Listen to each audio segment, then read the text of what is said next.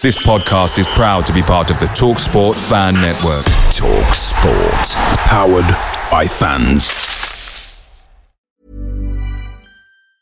And there it is. That's as good as it gets on this stage. Nissan Townstar EV strikes again. It's an unstoppable van. Unstoppable! Look, just fantastic. You can actually see the ProPilot technology in action. Effortless parallel parking. It moves with all the confidence that comes with a 5-year warranty. And with a bench full of all-star van experts, there's real strength in depth here. That's all-star quality. Search Nissan Townstar EV and visit your local all-star van centre to see for yourself. Terms and conditions apply. 5 years or 100,000 miles, whichever comes first. ProPilot is an advanced driver assist technology. Driver's responsibility to stay alert, drive safely, and control vehicle at all times. The TalkSport Fan Network is proudly supported by McDelivery, bringing you the food you love. McDelivery brings a top-tier lineup of food right to your door. No matter the result, you'll always be winning with McDelivery. So, the only thing left to say is, you win? Order now on the McDonald's app, and you can also get rewards points delivered too, so that ordering today means some tasty rewards for tomorrow. Only via other participating restaurants, 18 plus reward registration required, points only on menu items, delivery fee and time supply. See mcdonalds.com.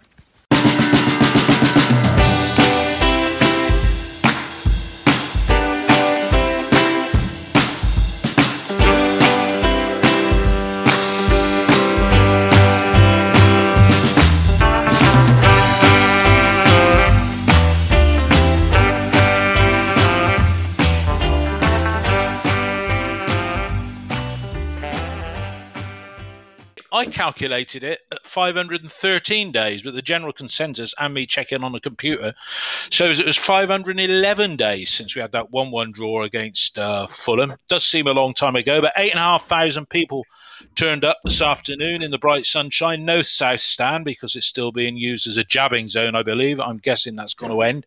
Joining me is Ian. We're going to chat through the action.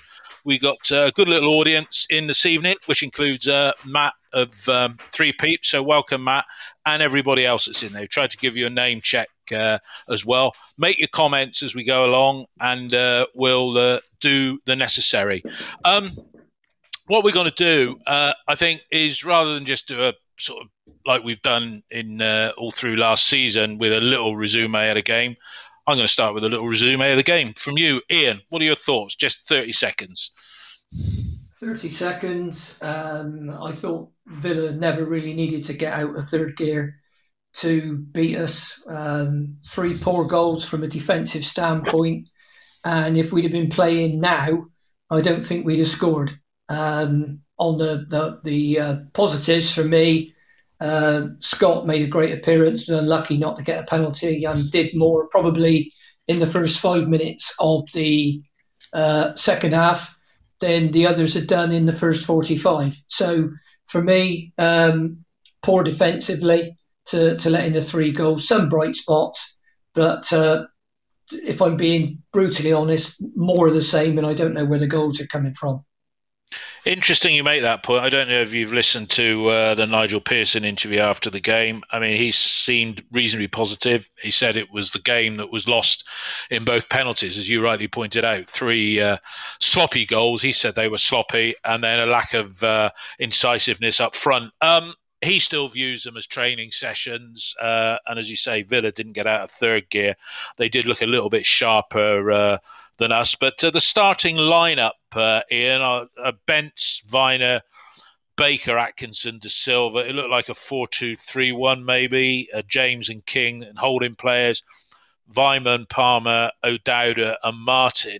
I mean, with the exception of Weimann in that front four, the rest of the front leaves me a bit cold. But do you think that lineup is likely to feature against Blackpool, or do you think there were sufficient other performances that nothing's in tablets of stone?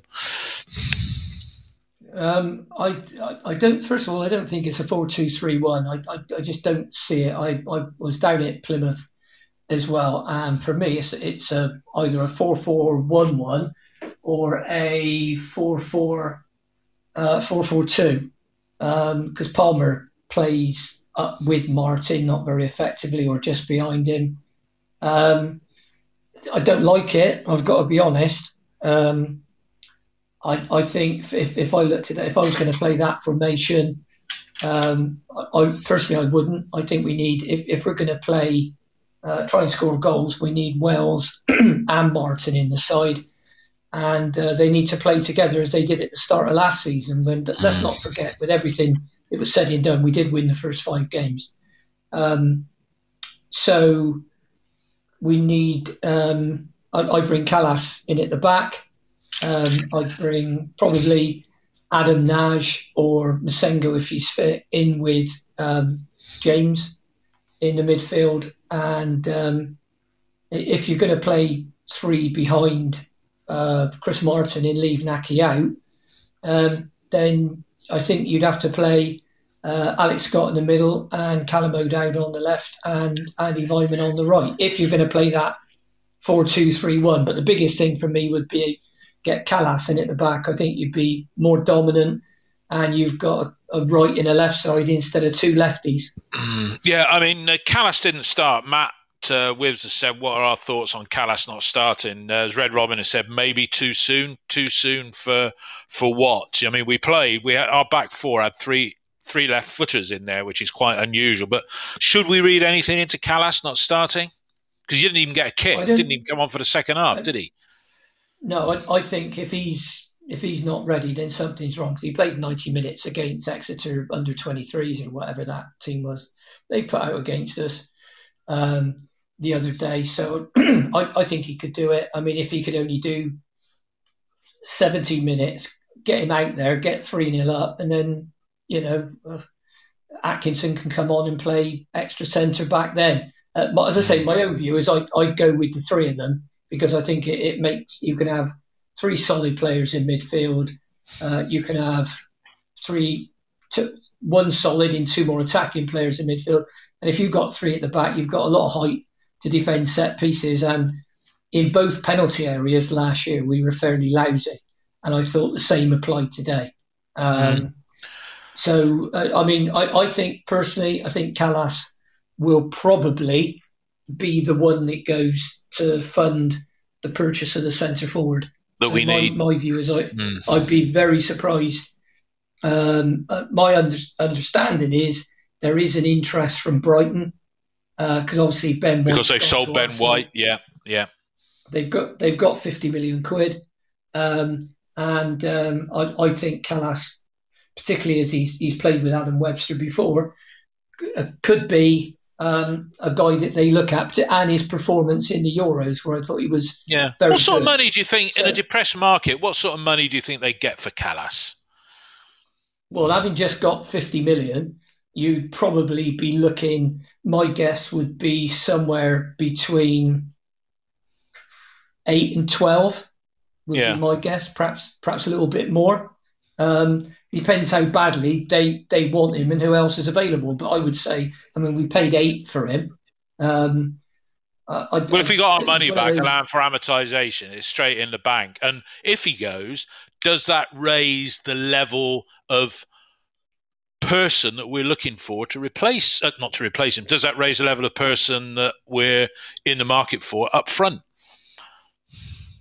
Well, possibly. I mean, the word for a long while had been the one that you want to see is Michael Smith, who I personally would like to see us sign. I would have liked to see us sign Matt Crooks as well to have some power and some strength in midfield. But leaving that one aside, I think if you go for Smith, it may leave some money over if he wants to go and buy another replacement centre-back because Robbie Cundy isn't going to be available. I wouldn't have thought until September, having seen him in the gym yesterday, and then all that would leave if Kalas goes as a right-sided centre back would be Taylor Moore, or you can play Danny Simpson right back and switch Zach Viner in one. But I thought both our fullbacks did well today, Viner and Dasilva. Yeah.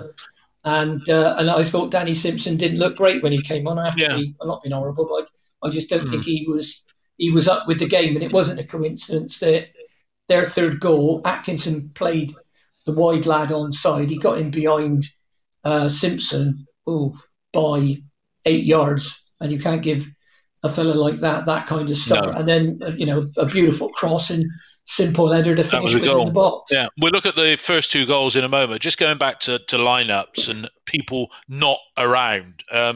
Joe Williams, might have been useful to have him on the bench just to give him 25 minutes as part of his rehab, but not in the squad. What should we read in? Well, not what should we read. What do you make of that? I would have thought 25 minutes he could have had a run out as part of his getting back to fitness.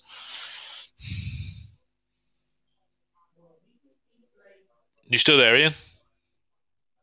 Yes, I am. Yeah. He played 60 minutes against Exeter, and 60 minutes seems to be what Pearson wants to play him for at the moment, and I think he's only going to be on one game a week. So what I would think may happen, if he's not on the bench for the Blackpool game, because if you're playing a 4-2-3-1, I think Joe Williams is the guy that comes in place next to Matty James. Yeah. But if you're playing a 4-2-3-1, I think the game you could see him start at would be the Forest Green Carabao Cup, because we're in a position with the squad at the moment to make 11 changes to that game from the Blackpool game. Interesting as well that last night Taylor Moore played for the under-23s up at Hungersford, and Louis Britton scored. That's right. And we won 1-0. So it was interesting that he thought it was probably better to give Taylor Moore 90 minutes up there than have him on the bench at Ashton Glen. Yeah. Yeah, I was going to say about Massengo, but Matt's pointed out on the text that Pearson said to Gregor that Matt and Joe Williams are either available next weekend or for the Carabao Cup game against Forest Green, which follows. You've already spoken about the third goal here, but let's look at the first two. Yes, you're right. Viner did have a good game. Yeah, one of the better performances in the first half. But he was caught a bit by a good ball that found Ollie Watkins, who became provider. So, sloppy goal or just a Premier League class telling in the final third? I think probably a little bit of both. I mean, you're not going to come up against somebody like Ollie Watkins, who does tend to pull out to the left and then come in. And I mean, let's be honest, the kid's a class player. So it's no shame getting done by him. But I don't think Bentley had a great game today. Well, I was going to say, coming on to the second goal, he spilled it, didn't he? Yeah, it was just a straightforward chip down the middle of the box. I mean, there was nothing magical about the free kick. But once again, I didn't think, having said that, and we may discuss the Plymouth game as well in the round.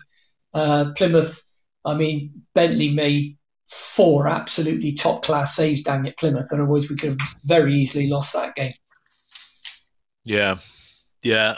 So going in at half-time, 2-0 down, they could have had a third, couldn't they? Because it was a cracking free kick against the bar. Do you think one or two of the youngsters they had out there, one or two youngsters were trying to impress in view of the fact that Grealish is on his way to Man City? Anybody stand out for Villa for you in that opening half other than Watkins? I've got to be honest, not really. I thought their team all over looked to have way too much class and way too much time. If you see towards the end where they were playing 1-2s, and at one point one of their players was dribbling the ball in the 6-yard box, their own 6-yard box. Now that is absolutely taking a mickey, isn't it? Showboating, yeah. Yeah, I thought, I mean, obviously Watkins, I don't know, I mean, what did they pay for him? Thick end of 30 million? 35, then they got Buendia, same kind of money. They're trying to sign. I was chatting to some Villa fans in a coffee shop before the game, and I said to them, if he comes on, keep an eye out for Alex Scott, because we fancy he could be a little bit of a Jack Grealish, because he plays a bit like him in low. He does. On he came, and he looked different from anything else that we've got at the club. He looked like he might create something. He might force a penalty. He likes to run with the ball. He draws free kicks. As I said, quite similar to a young version of Jack Grealish. Yeah. So what we've got to do, if we're going to play this one in behind two strikers, or one in behind one striker, I think it has to be Alex Scott, you have to try and get him into the side. I don't think you can get him into a two-man central midfield. Oh, God, no. He's not got enough physicality to do that, has he, really?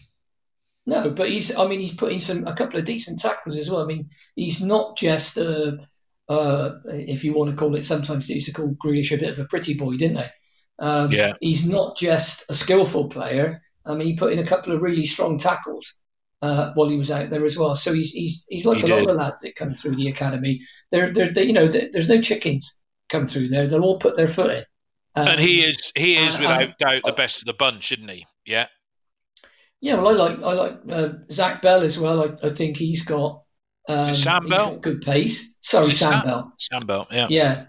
He's got two good feet, and I think he knows where the net is, and he created a little bit of mayhem. He's got a yard of pace as well, which is always handy. I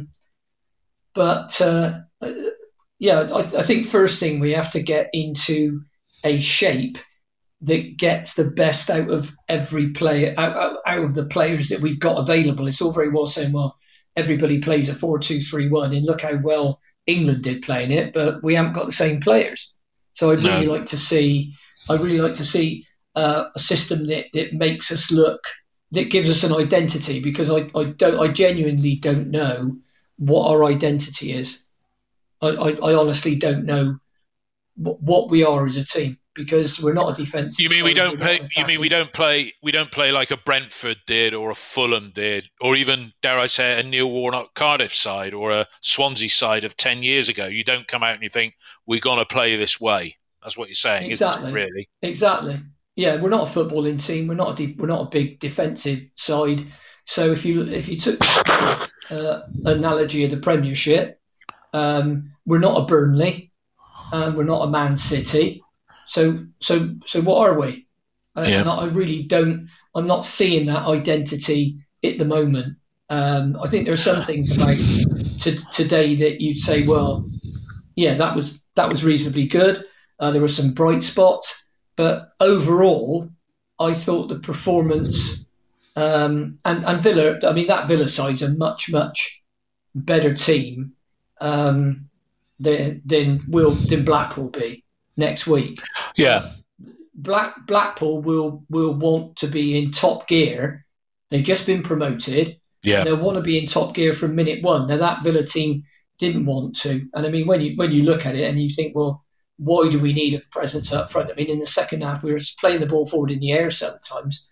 And the guy that was marking Naki Wells was a foot taller than he was. Yeah. So, I mean, what chance has he got if he hasn't got somebody to play off? And I think Pearson realises that, but at the moment, and that's why he needs to go out and spin. Yeah, I mean, we had two wide players. Well, let's talk about Palmer, because I think Graham Cio noted when I said Scott should start next week. He said, "What, ahead of Palmer? Palmer did nothing wrong in the first half." It's Scott or Palmer, really, isn't it? Yeah. If it's not about, with respect to everybody, it's not about doing nothing wrong. It's about doing something right. And doing something right for a player in that position is an assist or a goal. Yeah. All right. If you play number 10 all season and you don't get any goals and assists, what are you in the team for? True. We've got too many players who don't get enough goals and assists. And unless you've got those players, and that's why I don't think we can afford to leave Naki Wells out of the team, because he's the only guy that we've got who's likely to score a goal. Yeah. And if you said, could any of your players get 20 goals in a season? I'd say, well, it's very unlikely, but if anybody could do it, it would be Naki Wells, because he does know where the back of the net is. Well, no, you're right. And based on their history, Andy Weimann's probably good for 10 to 15 absolute max. I doubt if he's ever scored 15 in his career. And Chris Martin, whose better days are behind him, he's probably good for 8 to 12. Yeah, and that's it. I mean, look, the enigma that is Callum O'Dowda, I just checked on Wikipedia. This is season 6 for him, right? And he showed some good touches today, but this is typical Callum O'Dowda. He flits in and out the game. Where were the crosses for Martin? And Andy Weimann, great to have a lot of pace down the right, yeah, and he, you know, and you know what you're going to get with Weimann, but Callum O'Dowda, there's nobody challenging him for that left wing in the conventional sense place, is there? Well, there's another player that everybody seems to have forgotten about, who I haven't seen in the training videos or in any of the teams, and that's Owora Edwards. Yeah. So I don't know where he is, because he's. I mean, people say we haven't got any wide players. We've got loads of wide players. You've also Jana. So we forgot about Jana, didn't we? Soku Jana. Yeah. You got Soku Jana, who can play left and right, and you've got Owora, who can play left. He's basically left, but he can play left or right. And you've got Sam Pearson, who can play right. So we've got plenty of players who can play there. I'm just looking at, but when you've got wide players in the side, you need midfielders who can give them the ball in key areas. Well, and how about what about? I mean, for what about having? And this is a bit not outrageous, but creativity. What about Scott playing in that left wing position? Because you've got the pace with Weimann on the one side, you could have Scott and Palmer. And don't tell me that you're losing, you know, because if you've got James and King or James and Williams, Palmer and Scott, and Weimann bombing down the right with Naki Wells in the middle, that to me has got a little bit of everything in there. Because Scott can pick a pass, can't he?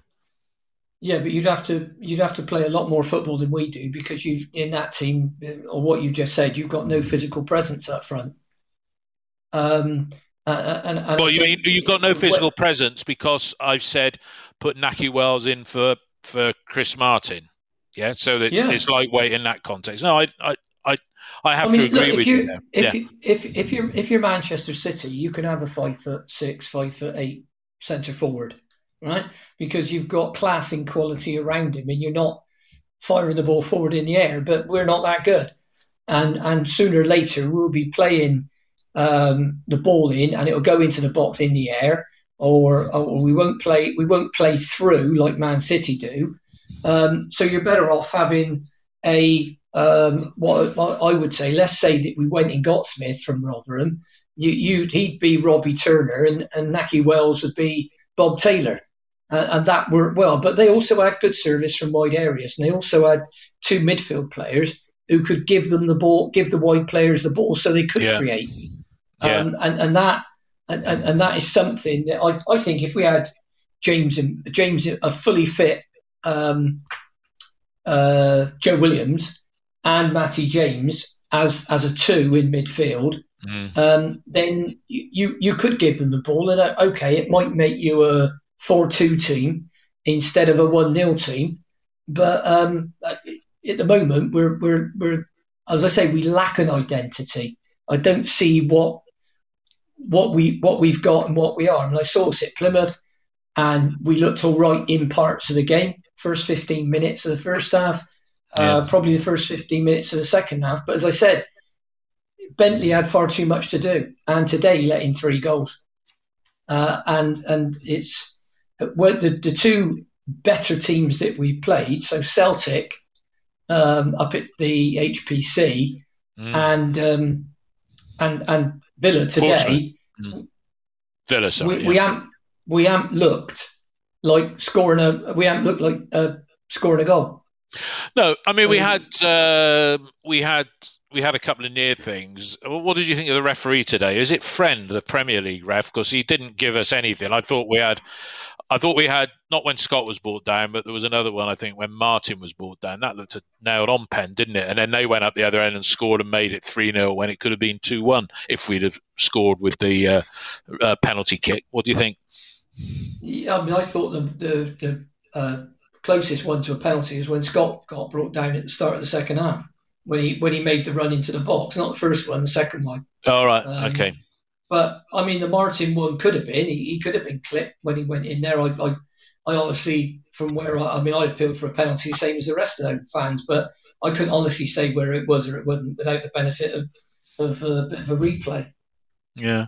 So if we look at individual player performances, and I'm looking at what Gregor's said on here, he's given the marks and what have you. So let's look at what he said. And I thought he was bang on with some and a little bit harsh on other. He's given Dan Bentley a 5, Ian. Not many shots to save, but spilled that goal. Would you agree with that? Dan Bentley a 5, yeah?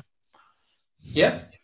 Zach Viner a 7. It says a magnificent display down the right, apart from Watkins drifting over. Yeah, 7. I'd have thought maybe a 6. What do you think? No, I'd give Zach a 7 for his overall game. All right, Nathan Baker's got a 5. I thought he did okay. He looked fit. He looked, very mobile. I thought maybe he was worth a 6, certainly because he's given Rob Atkinson a 6. So I don't think Baker was one mark down on Rob Atkinson. I'd have gone the other way round. And the reason I'd have marked Atkinson down is he was... if you look at all the videos of him playing for Oxford, he was a touch of the Adam Webster's, bringing the ball out from the back. And I think he found out today there's one thing doing that in League One and it's something entirely different doing it against quality opposition, because he just fell over, lost the ball, and they took the ball off him and went on the attack. So I'd give him a 5 and I'd give Baker a 6 on the basis that we let in 3 goals and they were all as a result of issues we had not marking people in the middle. Yeah. Jay Dasilva, he's got 6. He's a talented footballer. There's no doubt about that. Does he get forward enough for you, Ian? I mean, this is his 3rd season here. He's missed the majority of his career at City with effectively those shin splint injuries.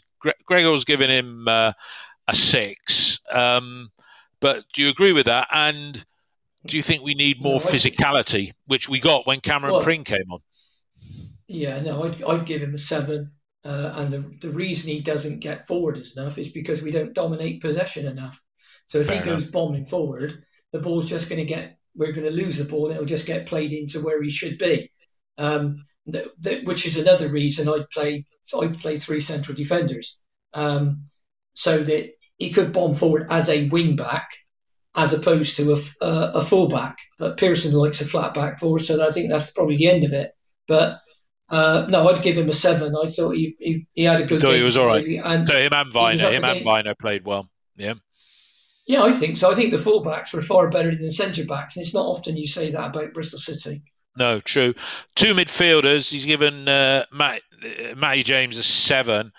Andy King a 5. I mean, Andy King's 34. You said to me when you were driving home, you thought Andy King, you expected a bit more for a man of his experience. And he's been interviewed after the game saying how great it was playing with the shirt of Bristol City on the club that he supported as a boy. A 7 and a 5, is that a fair comparison, would you say, there? Yes, that's exactly the marks I'd have given. Yeah, Andy Weimann a 6. Mm-hmm. Overall, yeah, Casey is 7. I think it's it. This is where I think he's gone a bit. He's gone a bit awry here as Gregor. He's given Casey Palmer a 7. Well, based on the first 20 minutes, maybe. Callum O'Dowda 7. Dear, oh dear. No. Chris Martin 6. I'd have given Martin a 6. I would have given O'Dowda a 6. I'd have probably given Casey Palmer a 5 because there we go. He doesn't. It, like I said earlier on, I don't want to keep on about it. If you were an attacking midfield player, at the end of the game, month, season, whatever, I want to see a good record for goals and assists. Right? Yeah. All the other stuff, I mean, Palmer, I think, is a bit like Naki, a bit of a liability in defence. I mean to say that he doesn't try and tackle anybody or anything like that. He's just not very good at it technically. And he'll give away free kicks. So, yeah, you look at the player and say, right, did he? Yeah, I think he had 1 shot on target that, frankly, I could have saved, and he had, and that was it. No assists. So, what did he actually do?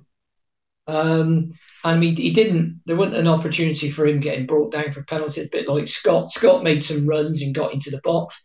I don't think he did that. Possibly. I'm being a bit harsh, possibly give Palmer a 6, but I don't think, I just don't think he did much. And you could say the same down at Plymouth.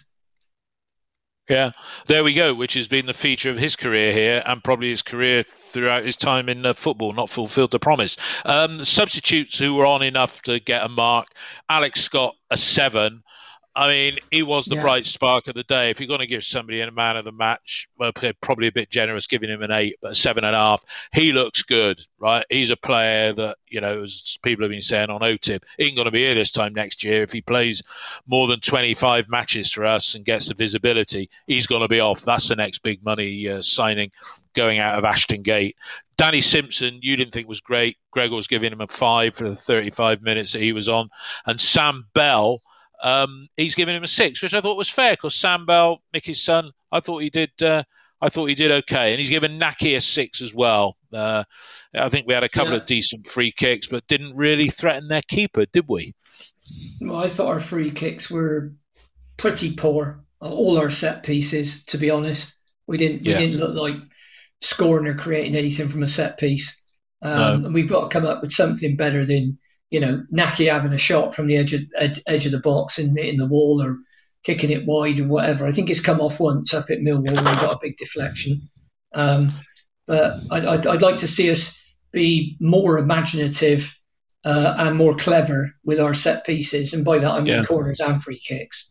You know, I don't see any, for the amount of time they spend on the training ground, I don't see a great deal of ingenuity in what we do. No, you know? I mean, I noticed Scott came short for, I think it was probably our only corner in the second half when I think Dasilva took it.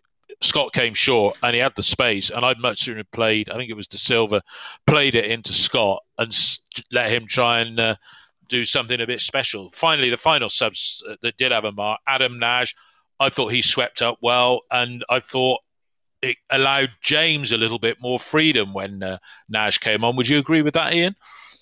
Yeah, I'd have. I mean, if we're going to go with this 4-2-3-1, if Joe Williams isn't available, I'd have Nagy in next to James and leave Andy King on the bench, to be honest. Yeah. And then Tyreek and Cameron came on. They were only on for about 10 minutes apiece. All I remember of Tyreek, who's done well, I think, in a couple of the pre-season games, but was just a couple of really sloppy passes, not in dangerous positions, either end of the field, but just giving the ball away. And I did think Cameron Pring, he did give the ball away once, but I do think he gives us that extra bit of physicality at the back. Yeah, if you look at it, I mean, Cameron Pring's 6'1". Yeah. Whereas, I mean, Jay Dasilva's 5'6", so he's going to be a more physical specimen, and I think he's actually quicker. I mean, I watched him play for the under-23s, and I watched him play in some of the friendly games, and he doesn't have bomb on down that wing, and he'll bomb on the same in the 90th minute than he will in the first minute. But what I'm saying, if you played 5 defenders and Bentley that are all over 6 foot, you know, you'd have an average of the back 5 of 6'2", 6'3". Yeah, and that makes and the smallest one out the lot, strangely enough, is Kalas, because Kalas is only 6 foot, but he's got a hell of a jump on him. Yeah, so which makes up for it, and he's also a very good defender. Now I don't know who'd be the organizer out of that lot, because when the lad from Fulham played for us, who was on loan. The other one who got injured, gets in, Alfie Mawson. Yeah. When he played, he was the organizer out there and got everybody moving in a line or coming up or whatever. So I don't know who the organizer would be, but at least it gives you that the option that you can make a mistake, and you've got that physicality to make up for it. But I still think we're lacking. We're definitely lacking a physical presence up front. You talk about physicality, and as I say, the only one that we have at the moment is Chris Martin. But what about Louis Britton? Yeah, I mean, he played for the under-23s. You know, I think, how old is Louis? Is he about 21? Yeah, he's 4 years older than. Is he 4 years older than Alex Scott? Yeah, he's a unit, isn't he? Yeah, he's... Why couldn't, you know, I mean, if Kalas doesn't go and we can't buy anybody, there's no money, so we don't get it, would you put Louis Britton on the bench? And when he's fit, that physicality, is that something that Semenyo can offer? I mean, that's pretty spicy, that is, if you got Weimann and Semenyo sort of featuring with Naki up front, and then the two holding midfielders and Scott playing on the left. I hope I haven't got one extra player in there somewhere. But well, do you think Semenyo or Britton could offer that solution of physicality that Chris Martin by himself just doesn't? Yeah. Louis Britton. I mean, he's 6'2". He likes a tackle. He's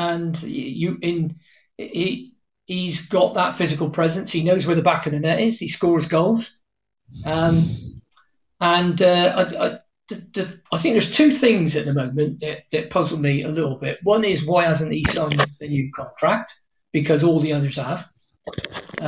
They've all signed 3-year extensions, but he hasn't. And I don't know if Pearson's holding him back because of that. I know he was injured, but now he's fine. He's played 2 games for the under-23s. And he's got that physical presence. So, yeah, he would absolutely 100% be on the bench for me for the first game. Because if you're chased for any reason, let's say you start off with this 4-2-3-1 and Martin is your one, and Martin gets a knock and has to go off, who are you going to bring on and play up front?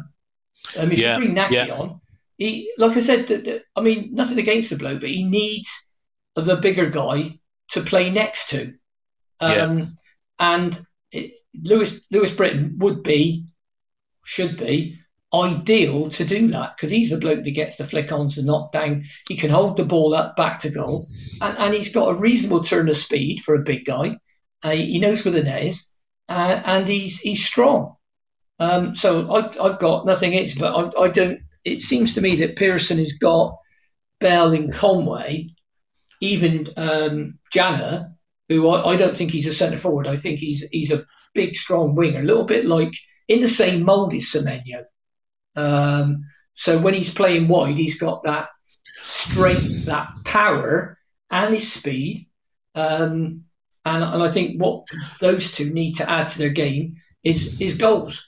It's as simple as that. I mean, Semenyo got a few assists last season, but the only goals he got, fair play to him, were the charge downs. They were two very similar goals.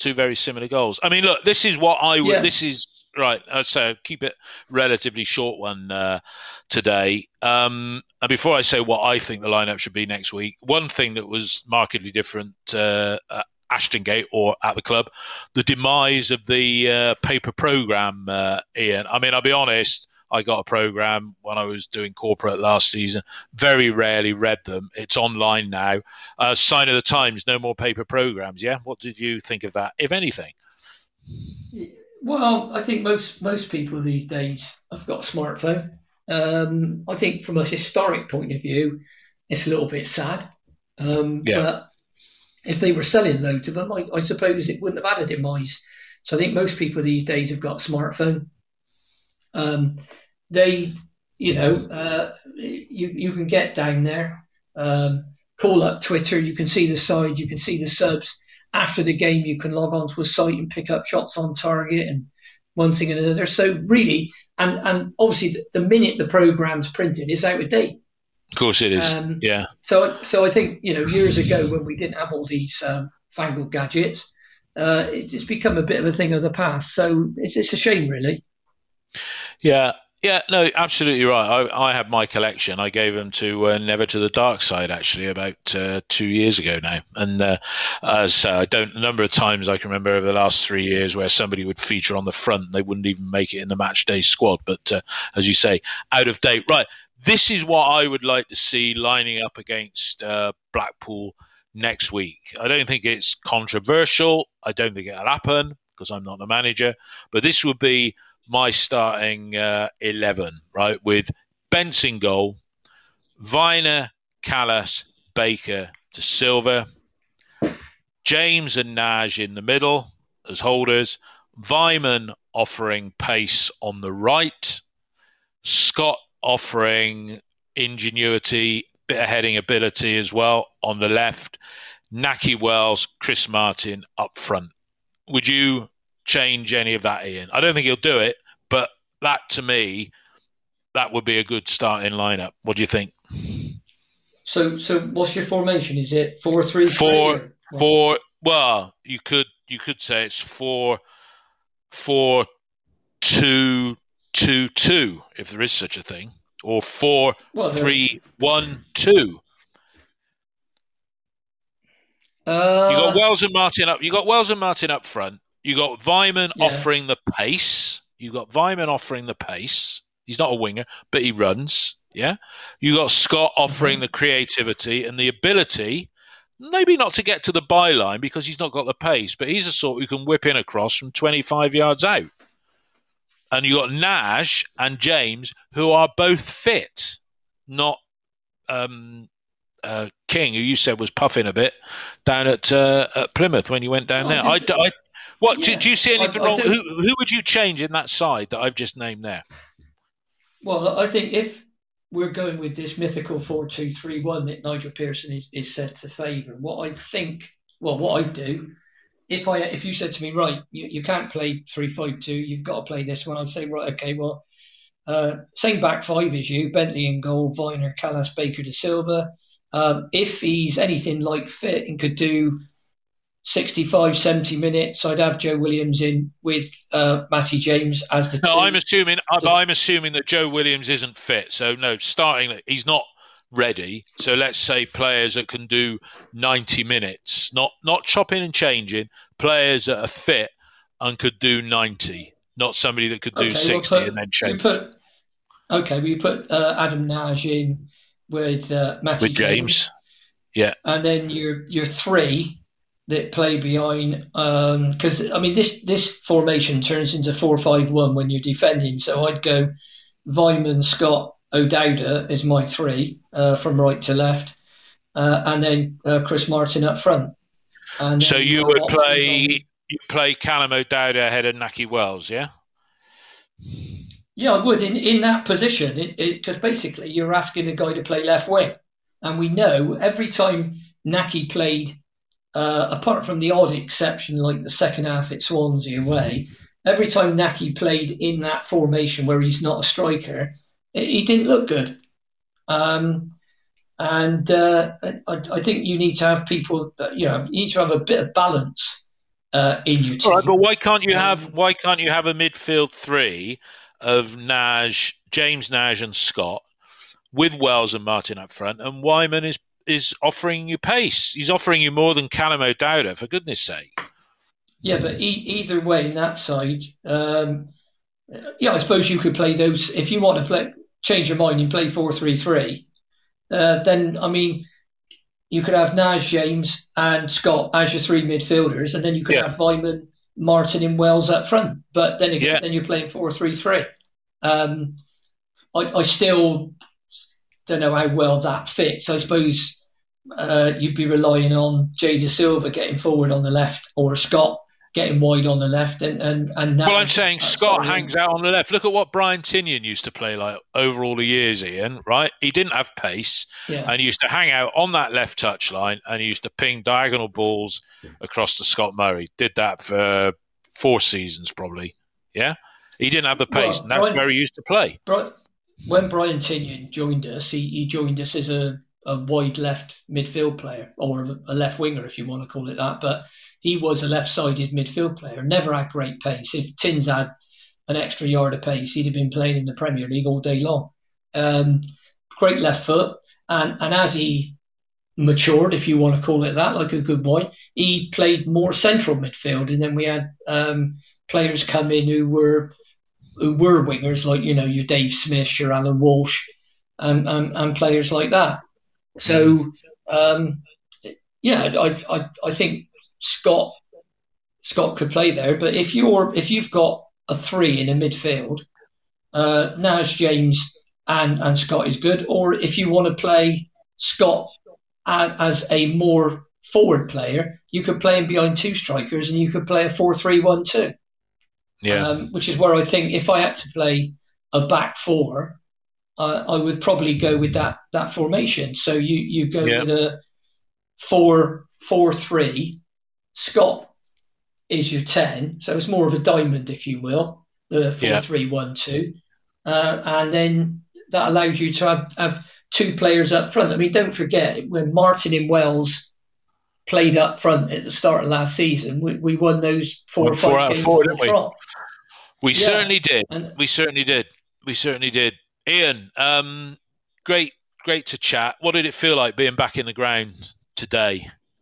I know it wasn't all round, but it was a good away following or what have you. Did it feel? Yeah, I wore a mask through the game. I could see you were sitting along a bit. I think we were. I'd say 95% of the people weren't wearing masks. But how did you feel? Did you feel safe? Did you feel great to be back? What were your thoughts? My thoughts were, I hope all these people sitting around me have been double jabbed. I think we need to be very sensible about what we do. And when they talk about having this vaccine passport, I fully support that. I know a lot of people don't. I support the vaccine passport, so only double jab people, with the exception of the people that can't have the jab, like kids and people with medical exclusions. Get everybody double jabbed, and then I know that if I'm surrounded by people, they're 90% likely not to get the virus and not to pass it on. Yeah, and it's not gone, and it's not going to be gone for a while. We need to be, we still need to be careful. I suppose when you've been double jabbed, you can be a little bit more relaxed about it. But I can see the, particularly if cases increase and in any way they start to spike, and a lot of nightclubs. It's interesting. I was reading yesterday that a lot of nightclubs are insisted on vaccine passports for people to go in. Yeah, which is mainly young people, because we're far too old to go in them. Yeah. Yeah, I mean, I don't know what, are they still called nightclubs? I don't know, but I haven't been to one for quite some time, but I wouldn't want to go. But I think, okay, you could say, well, yeah, but you're indoors. But for me, you're indoors when you're on that concourse. You're indoors if you go to the supporters club. You're indoors if you go to one of the restaurants. So that's indoors. The concourse in outdoors. And okay, when you get out there, you've got people sat within, I don't know what, 60 feet. I was sat there today, and me and Mel, we've both been double jabbed. We were both sitting there wearing masks. Now, in fairness, Mel was a little bit nervous about going, but she said to me driving home, she said, you know what, I felt no less safe than I would do if we were having a meal up at Coate in Clifton or something like that. But it was interesting, there were two lads sat in front of us who were under 21, neither of them probably jabbed. And whilst it is out in the moving air, they were breathing out. And with the wind coming across, I was sat in close proximity to them. And I've been somebody that hasn't been wearing a mask unless I absolutely have to, but I kept it on all through the game, other than to have my coffee and my share of a Twix bar. But there we go. Ian, we haven't decided what we're going to do on match days in terms of our pod. Be interested to know what people think. Home match days, because for you to get down after the game for 6:00 is not feasible. We've talked about doing a Sunday brunch type of thing, which I think has got some supporters from that, but you're looking forward to the season now, I guess, as much as I am. Yeah, with optimism, cautious optimism, or ask that question just before the international break. Do you think that will define our season? How we do in the opening 5 games, just like last season saved us?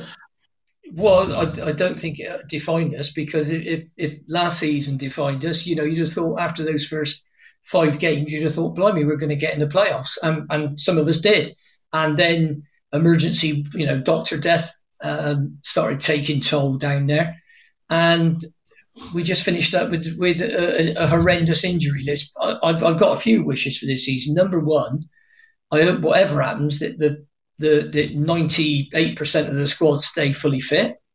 Yeah. I think we've got pretty much a fully fit squad to start against Blackpool. There are two notable absentees, which is Kundi, who's never actually started a game for us, but who had a very good season last season.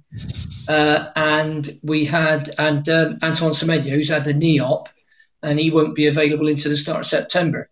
If Joe Williams and Massengo were fit to start either of those games, then great. You can't count them as being injured. I'd like to know what's happened to O'War Edwards, because I just haven't seen or heard from him. Disappeared. I mean, one minute he was in all the training videos, and then he doesn't play in any of the friendly games that we've had, you know, starting with the Exeter game and the Plymouth game and today. So, I mean, that would be nice to know that. But if we could go through the season and at any one time have our best 11, or certainly 10 of our best 11 available, that would be fantastic. I hope our business isn't all done in the transfer window, because bearing in mind that goes up to the end of August, doesn't it?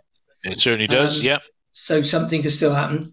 I would say my feeling overall, and I'll probably know better as you say after the first 5 or 10 games, my feeling overall is one of trepidation, because I haven't seen anything. I've seen all the pre-season games, and I haven't seen anything yet that makes me think we'll have much of a better season. And that's just being honest. No, that's right, and that's how you started, and that's what you said to me. You know, you haven't seen anything. I, the eternal optimist, as I said, season 55 for me. It's a hope that kills. I saw something in the second half. Okay, it was centred around one player really, which was Alex Scott. Something in the second half that gave me a bit of hope for the future. Ian, good to talk as always. Thanks to all the listeners. Dave.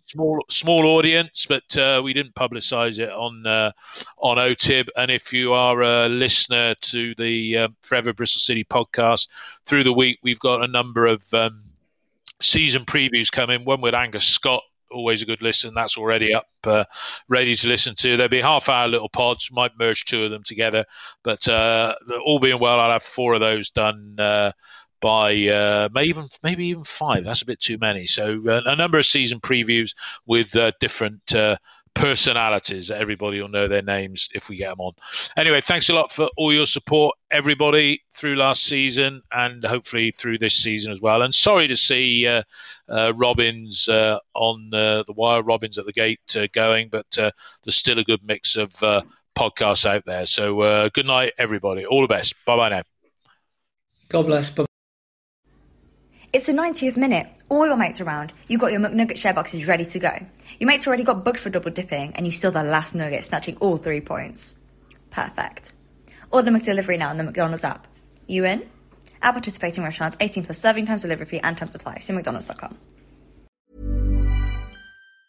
And there it is, that's as good as it gets on this stage. Nissan Townstar EV strikes again. It's an unstoppable van, unstoppable. Look, just fantastic. You can actually see the ProPilot technology in action. Effortless parallel parking. It moves with all the confidence that comes with a 5-year warranty. And with a bench full of all-star van experts, there's real strength in depth here. That's all-star quality. Search Nissan Townstar EV and visit your local all-star van centre to see for yourself. Terms and conditions apply. 5 years or 100,000 miles, whichever comes first. ProPilot is an advanced driver assist technology. Driver's responsibility to stay alert, drive safely, and control vehicle at all times. This podcast is proud to be part of the Talk Sport Fan Network. Talk Sport. Powered by fans.